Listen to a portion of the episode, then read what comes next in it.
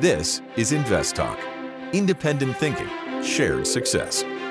Justin Klein and Steve Peasley stand ready to take your finance and investment questions and share their unbiased answers.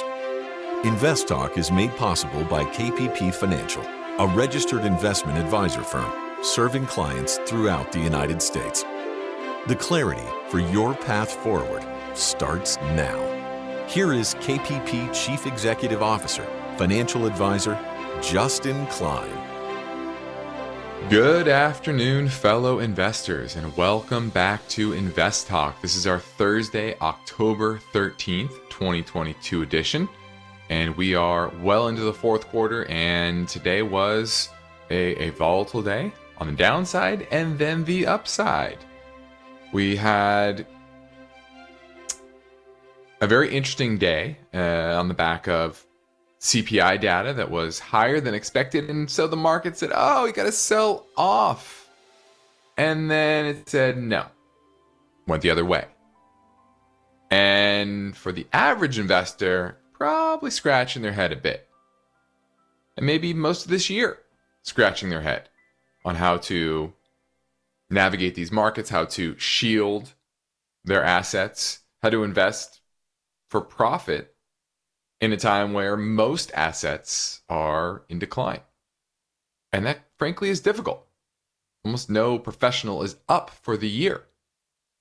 But it doesn't mean that you can't be better prepared for the good times.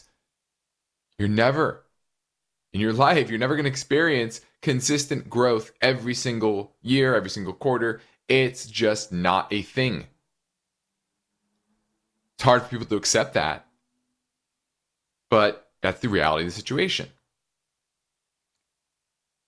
And that's the first step in becoming a good investor, is to understand the landscape, understand what to expect, so that you don't feel nervous, uneasy, because you're in a situation that you didn't envision.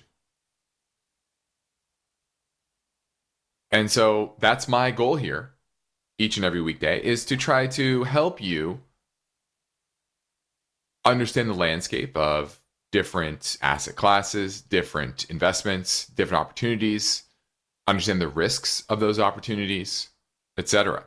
So that when the risk does rear its ugly head, you're not shocked by it. You're not emotional about it. You know, for a decade plus, with rates at rock bottom, it was always an environment where people were taking risk.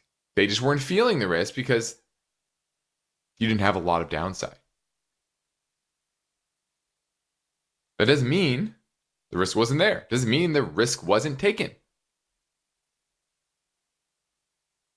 And so going into any investment decision, any money decision with your eyes wide open is the first step. So you know what you're getting yourself into. And that's what I'm here to help you with, is answering your finance and investment questions. And the phone number is the same, as always, twenty-four hours a day, seven days a week, eight eight eight, nine nine, C H A R T. And I've got a packed, a packed podcast for you today. I always struggle with that one. Now, my focus point concerns the story behind this question. Is delaying Social Security smart in the midst of a market swoon? Is the standard advice still reliable? So we're going to look at that. I have some other topics on the docket for me today. Uh, one is tips, something that a lot of people got into. Oh, it's an inflationary environment, buying tips. Well, a lot of them were too late. And now the TIPS indices are down thirteen percent this year. Why is that? Oh, we're in an inflationary environment. TIPS should be down. Uh-uh, because you're not understanding the landscape. You're not understanding TIPS and how they work, and uh, when you should buy them or not. And then we're going to look at the strong dollar and how that's pressuring U S manufacturing in some ways. And then lastly, if we have time, we're going to look at, what was the other one I wanted to get to today? There's one other one. Oh, it was about uh, inflation and it's squeezing profit margins. And we're going to look at all of that, hopefully, if time is permitting. Now, I do have some voice bank caller questions as well. One is on Boise Cascade as well as Nike. So I've got this all planned for this episode of Invest Talk. And of course, I'll take your live calls as well at eight eight eight, nine nine, C H A R T. Now let's take a look at the market today. We had the C P I data. The expectation was eight point one percent. It came in at eight point two percent, just a, t- a tad over expectations.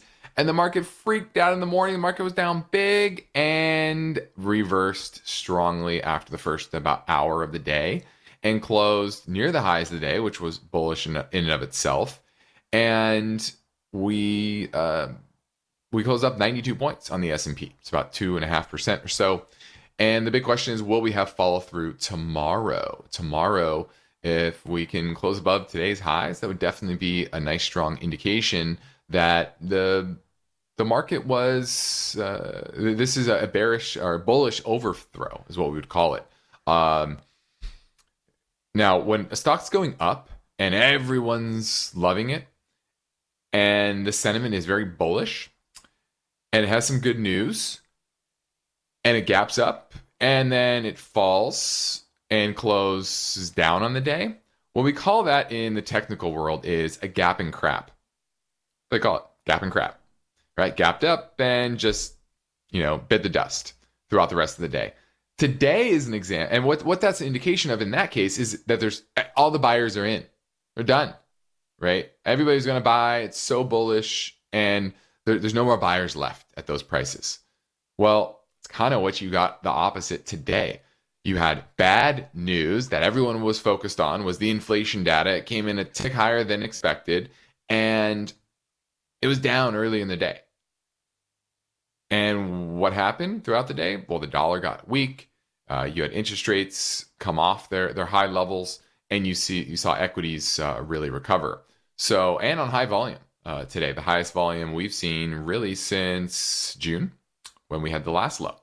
So I think I've been saying this, uh, late September, early October, market low is very common. From a seasonality perspective, it's very common to get uh, a low around this time. And then you line that up with a sentiment and the fact that the market's going to front run a Fed pivot. And I don't know if you know this, but the I M F is getting together in Washington today. All the central bankers around the world are talking. Bank of Japan, Bank of England, E C B, talking to each other about the stresses that the strong dollar has put on the system. You think that's not going to move the needle when it comes to Fed policy? I mean, you've already seen some talk about uh, caution on future interest rate hikes from the likes of Lael Brainard, as well as, who was the other one? There's another Fed chair. Uh, I'm trying to remember the name of the other one, but there was another one that was talking about it as well. So you're starting to see a little bit of dovish talk. Uh, and then you have likes of, I believe it was J P Morgan or was it Bank of America, talking about job losses uh, in the hundreds of thousands starting early next year. Uh, and so remember, the market is always going to move before you see the headlines. This is why most people lose money, is because they wake up, they look on their app, they they read their newspaper or whatever, they see the headlines, and they trade on it. And that's too late. The market's going to front run it. And, and this is the first strong indication that the market is going to front run uh, this Fed pivot. And but we'll see. We're going to follow through tomorrow. Okay, that was my take on today's action. Now we're heading into a break, and I welcome your finance and investment questions right now. No question is too simple or too complex. You set the agenda, so give us a call on Invest Talk at eight eight eight, nine nine, C H A R T.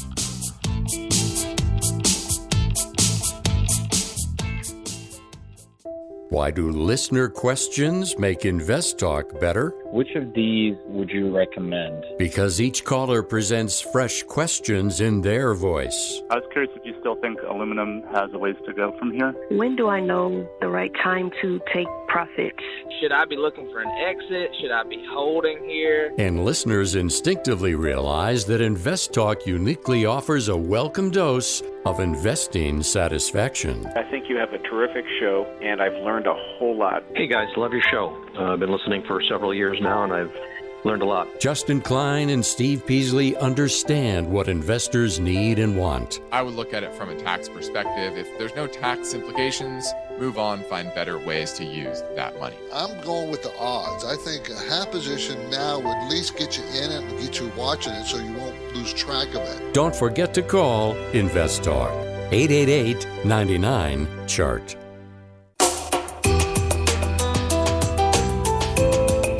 The stock market is volatile. It's constantly changing. So how are you positioned?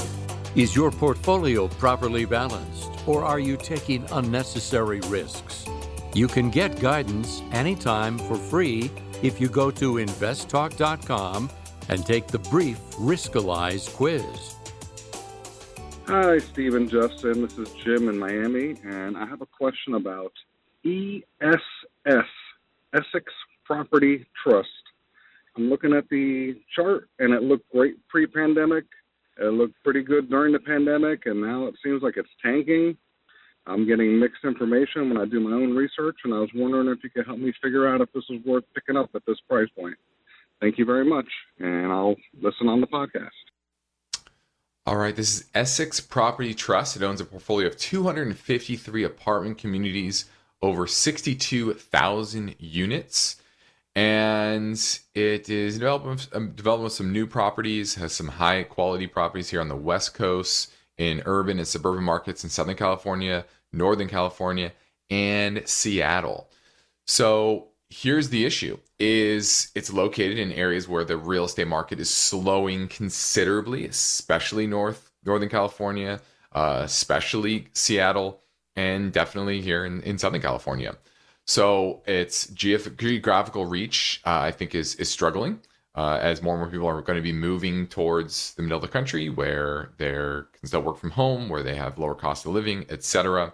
Uh, now, that's more of a long-term thing. Uh, but in general, the real estate market is uh, is weakening uh, and rental rates are no longer skyrocketing. Uh, they're actually starting to show month-over-month declines, now very minor, but Uh, after years, uh, you know, two, two, three years now of just continually strong rental price growth, that has turned, and you are starting to see that. Uh, remember that the market once again is front running that. Okay, uh, and so I'm just not a fan of of this. Um, let me look at its debt level. Not a terrible amount of debt, to be honest with you, based on the the asset value, but.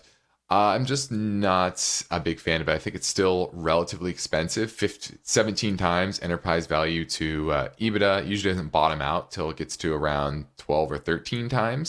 So I still think there's some uh, downside potential there. Uh, and I'm just going to pass on it. So I'm passing on Essex. And it's a long duration asset. And you need to be wary of long duration assets like uh, many of the REITs. Now let's pivot over. Let's go to, let's get two in a row. And this question came in earlier on eight eight eight, nine nine, C H A R T. Hi, this is Lily from Big Bear again. Um, calling in regards to the Nike stock, N K E. It's at about eighty-seven right now. And just your thought, is it a good time to buy it? It's pretty low for Nike. Any comments or recommendations are appreciated. Thank you. All right, looking at Nike, and they had some poor earnings last quarter, down twenty percent year over year, and earnings are expected to drop twenty-one percent this year, but then go back up twenty-eight percent next year, but that's next year. And inventory, I believe, is up sixty-four percent year over year, and that's really the, the, the big issue here is that uh, along with a lot of apparel manufacturers, they are choking on inventory. And Nike's a great company, and this is finally a level. I remember looking at this uh, six months ago or so, uh, some uh, members of my team saying, uh, what about Nike? You know, it's coming down to, you know, one hundred, one ten. I said, technically, around ninety is is the first major support level, and we've gotten there. We've had a nice bounce so far. And so to initiate a position here, I'm not really against it. I think Nike is finally a bit cheap. Now, could it get cheaper? Absolutely. Absolutely. Um, so, but but I'm starting to, to like it, to be honest with you. Uh, seventy-five is the next major, major support. And that's where I'd get excited about it. And now we're at eighty-nine and change today. So you're starting to get in the zone. Uh, always hard to find the perfect bottom, but uh, this is the, the first time in a while where I think Nike is relatively cheap. Thanks for the call. Now it's an Invest Talk Thursday, and we are watching the markets gyrate up and down and try to find at least a near-term bottom.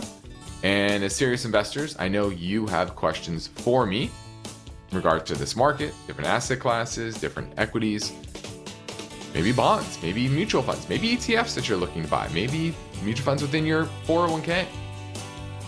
Our number never changes and it never closes. Invest Talk at eight eight eight, nine nine, chart.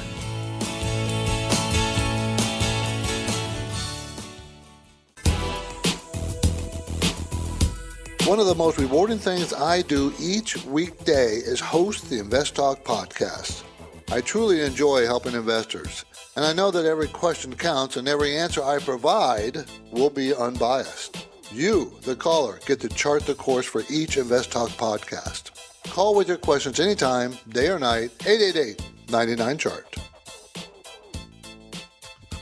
Now, my focus point today concerns the story behind this question. Is delaying Social Security still smart? And that's the standard advice For, from most financial advisors or planners, is to delay filing to at least your full retirement age, if not longer. And ideally all the way up until the age of seventy, so that your benefits can grow eight percent per year. And this is guaranteed. Remember that. That's always something you have to consider, not just the nominal amount of, of growth of one particular asset versus another, but also the volatility, the risk involved in getting that particular yield or that particular uh, increase in value. And so eight percent guaranteed is nearly impossible to beat with any other investments right now, even with higher interest rates over the past uh, year or so. And then you pass that on to your spouse, potentially, if he or she is not receiving their own own uh, so, Social Security payout. Maybe your the spousal benefits are higher, which is, is which is common. And so, you know, there are new challenges, especially in times like these, for investor portfolios and even the Social Security program itself. Now, many new retirees think about stalling uh, portfolio withdrawals, uh, especially if they don't have enough a- uh, safe assets to draw upon instead.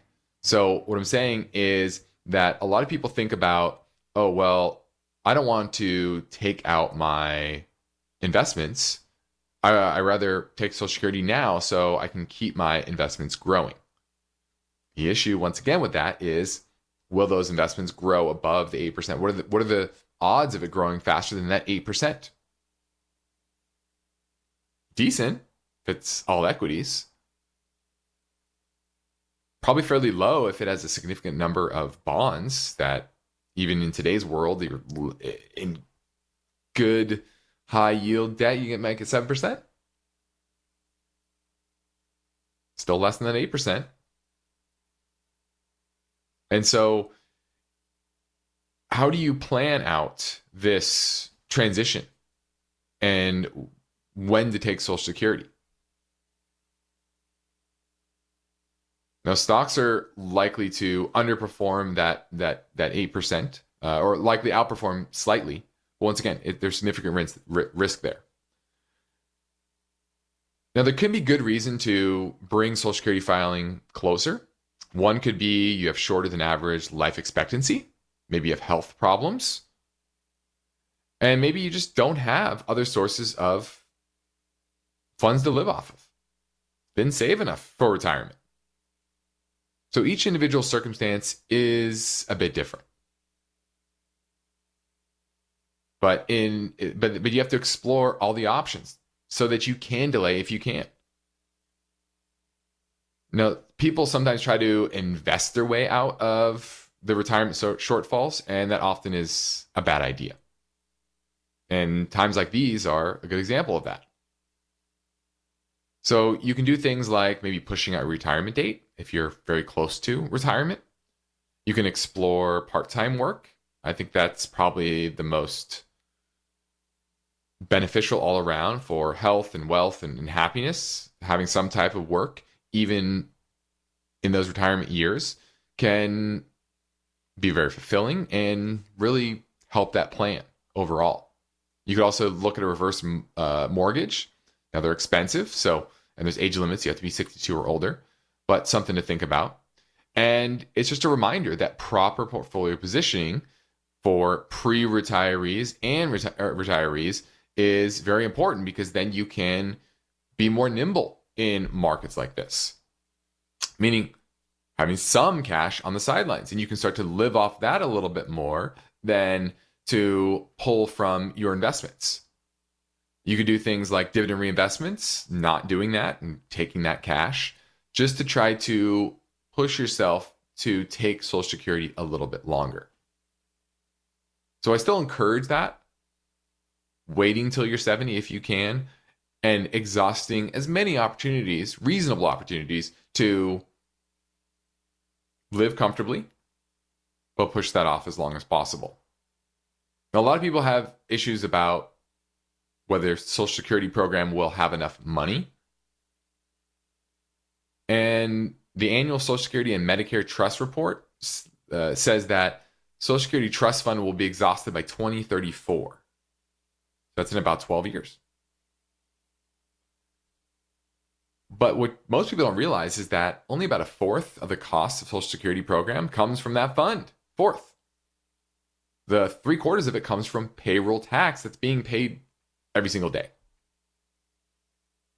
So I know that's a worry for some people.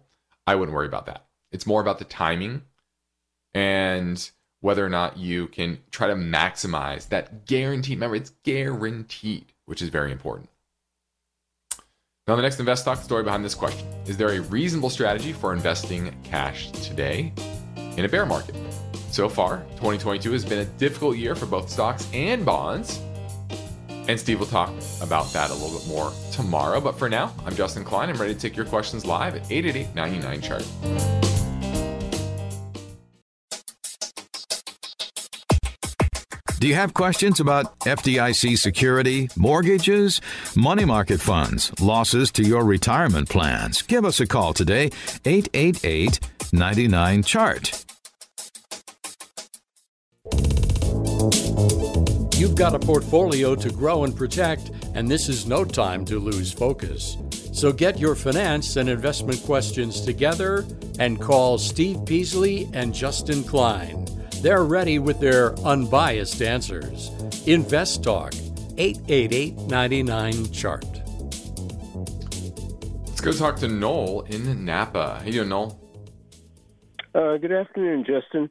Um, yeah, I'm still a holder of uh, B G S, and I've had it uh, quite a while now, and it's down fifty percent, but in this market, I'm not surprised. And uh, and I, I was reading up a little bit today that they, they've been selling some stocks, so that's probably a, a drag on the price, but uh, that's not going to continue, I don't think. And I'm I, I love the handsome uh, dividend it's paying, so I'm just going to hang in there with it. But uh, do you consider it a, a value stock? I, that's what I think of it as, and am I correct in that? And w- what are your thoughts? Well, here's my issue with it, and I've been thinking about this a lot over the past uh, few weeks. And the rise in interest rates, rise in the ten-year to levels that we haven't seen in years, to uh, levels that, if you look at a longer-term chart, is a true breakout uh, to the upside in rates, uh, is ravishing long-duration assets, okay? Now, a long-duration mm-hmm. asset would be a thirty-year treasury rate, treasury bond. That's one. You see that with T L T and I E F and, you know, the long-term uh, treasury E T Fs going down dramatically this year. But there are a lot of other types of long-duration assets. Uh, the first one I think of is high growth tech stocks that aren't earning any money, where the cash flows that the market is expecting are years and years and years into the future, right? Long duration, okay, as opposed to current duration. Now, for dividend paying stocks, those often are very long duration assets as well, meaning they're bond like. Think of utilities, think of REITs. And before, when treasuries were yielding two percent, a nice four, four and a half percent yield on a utility stock was attractive. But now the ten years yielding four percent, and you can get four percent effectively risk-free. The price of the stocks of the bond, the bond-like stocks are going to have to go down unless yields are going to go up. And guess what? A lot of utility stocks don't have a lot of growth. Most of them don't. So what has to happen? Either that payout has to go up, or the bond price has to go down and has to yield something more like six or seven percent. And B G S is another one of those examples. And it's actually a double whammy because they're so indebted. They, the cost of their debt is going to go up over time as they have to refinance, et cetera. And they don't really have a strongly growing business. I don't know if they have a plan. Right? Their, their typical plan is acquire. And it's been a good plan when rates are low. But is that no longer the case? I think there's a good argument for that.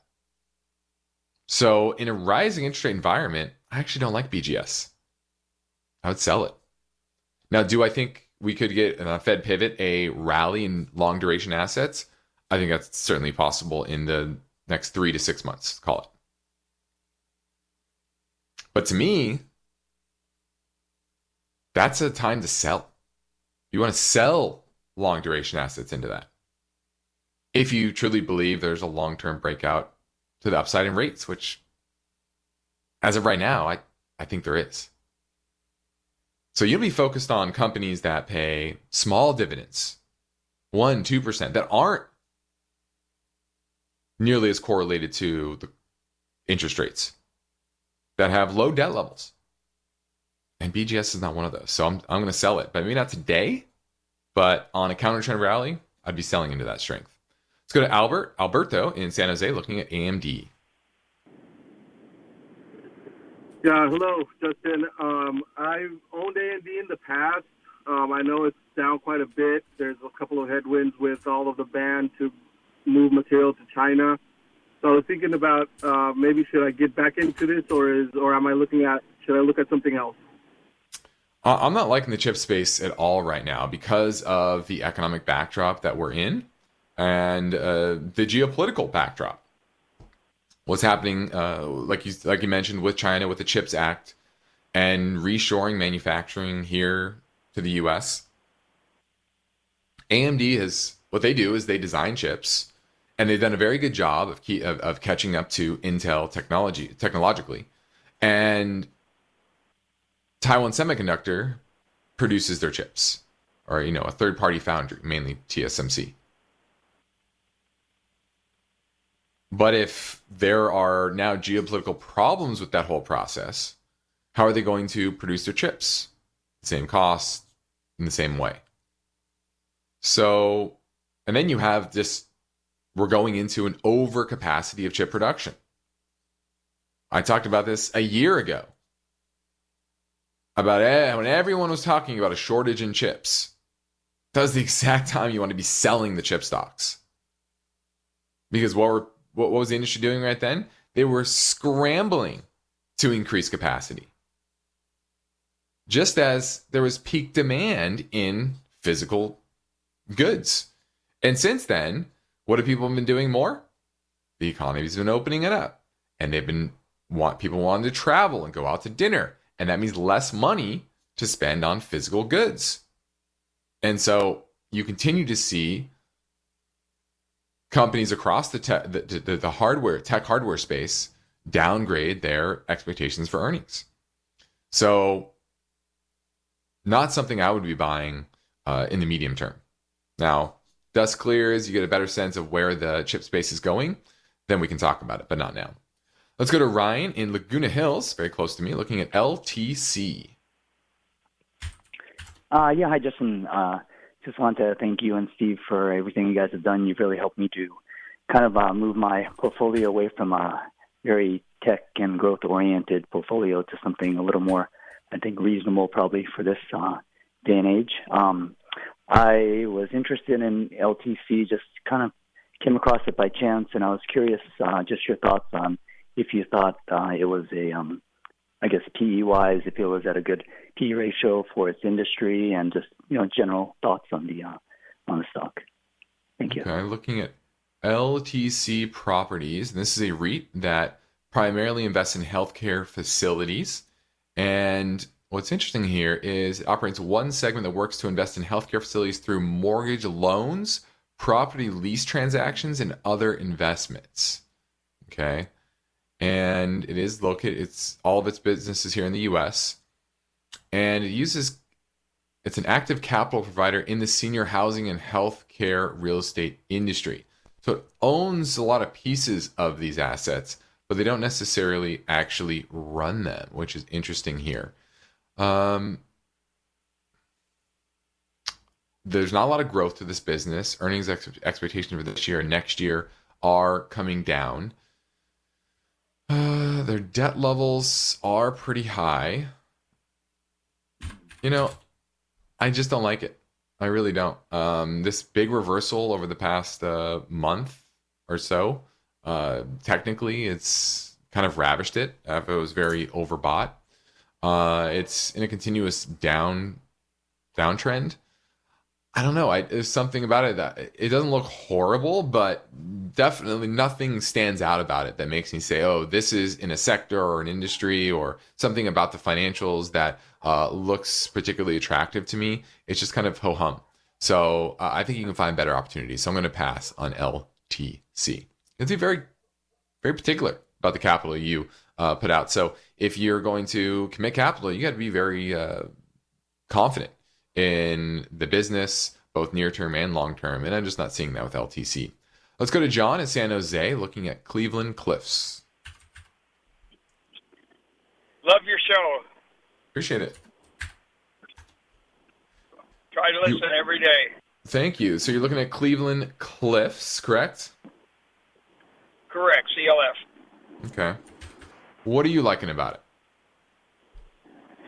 Uh, well, I'm a day trader, and I love it. It goes up and down, up and down like a yo-yo. I was just uh, seeing what you thought about it, maybe longer term. Okay, well, it's in the material industry. It's in the steel industry. Very volatile, very cyclical. And I, it, it's great for day trading, right? You want that volatility. Uh, now, for as a business, its, biz- its business itself is also very up and down. They made seventy-one cents in twenty seventeen, then three dollars and sixty-three cents in twenty eighteen, then one dollar and twelve cents in twenty nineteen. twenty twenty, during the pandemic, they only made six cents, then up to five dollars and eighty-six cents in twenty twenty-one, and this year it's supposed to make three dollars and eighty-eight cents, down thirty-four percent, and then down another forty-one percent what, next year. So look how up and down this like- business is. That's why I like to call in, because I, I don't know how to read all that, and uh, that's why I like to call in, because that gives me a lot of information about the stock. Yeah, well, you know, you, what you have to understand is that you can't really just look at, oh, what the, what did it earn last year? That's the toughest thing about these type of businesses that are all over the place. Now, I don't love to own businesses like this that are so up and down, Uh, because usually get shaken out because of volatility and what ha- what's happening near term with the business. You know, last quarter revenues were up twenty-six percent, but earnings were down ten percent year over year. Now, a lot of that had to do with base effects, the fact that earnings were drastically up in uh, the second quarter of twenty twenty-one. And so that makes it hard uh, from, from a comp perspective. Um, but if you look at its, uh, it, let's say this, in the steel industry, we've looked at the steel industry. This is, there's two better ones within the industry, much better. from consistency and profitability, technology, uh, et cetera. Cleveland-Cliffs is usually fairly profitable, um, but it's the volatility of it puts it third on our list within the industry. So pretty good. But if you did a little research, there's two also large uh, steel companies uh, that are public that I rather own. Let's just say that. Okay. Thanks for the call. Now, for everyone out there, the reason I can't say the other two is the S E C. Uh, I'll give you a quick primer on the S E C, uh, on the rules around this show. Because we are uh, a registered investment advisor, we are governed by the S E C. We are uh, we are overseen by the S E C from a regulatory standpoint. You'll notice this: we don't bring up particular companies. We're never going to come and say, "Oh, let's go talk about I B M." Why? Can't do that. That can be construed as a recommendation. But if someone calls, like John did, asks about a company, we can give our opinion about that particular company.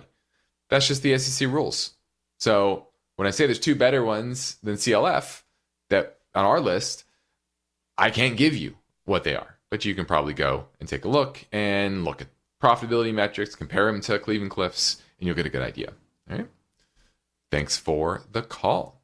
Now let's touch on TIPS, Treasury, Treasury Inflation Protected Securities. And you would think with inflation pretty high that TIPS would be killing it this year.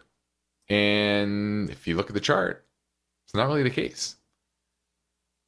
TIPS tracked by the, the Intercontinental Exchange, they have lost thirteen point two percent this year, including price changes as well as interest payments.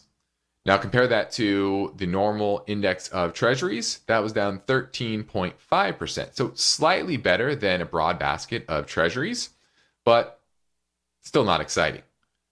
And a lot of people are probably scratching their heads. Why? TIPS, inflation's high.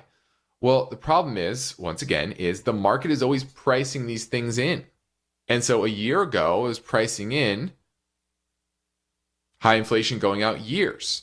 But what the market has started to do all this year is price in lower inflation, twenty twenty-three, twenty twenty-four, et cetera. And I think right now the break in even inflation rate is down to, I think it has it here. Was it two point four percent on five-year TIPS? Okay. And so if you think inflation is going to be above three above two point four percent for the next five years, then you're going to make money because you're buying it when the TIPS have priced in only two point four percent inflation for the next five years. Okay. I think that's a pretty good bet at this point. But a year ago, that wasn't the case. It was much higher, what we call break-even inflation rate. And then on top of that, remember, these are still bonds. And so the TIPS is affecting the or the, the inflation indexing that TIPS have affects the interest payment as well as the principal you're going to get back at the end. But still, you're going to get that principal back years from now. Five, ten. Let's see, what are the what are the, the lengths of years? Yeah, five, ten, and thirty years.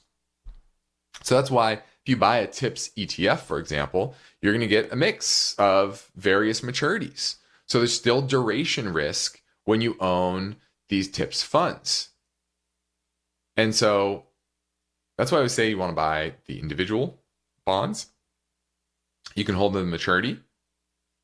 Okay. Whereas if you're buying a bond fund and prices of bonds go down, you have to sell them. You oftentimes are getting out at the wrong time. So that's why TIPS have not been a great investment this year, despite the headline of Treasury Inflation Protected Securities. All right. Now, this is Invest Talk. I'm Justin Klein. We have one goal here. Each and every weekday is help you achieve your own version of financial freedom. And our work continues after this final break. So get your questions in now at eight eight eight, nine nine, C H A R T.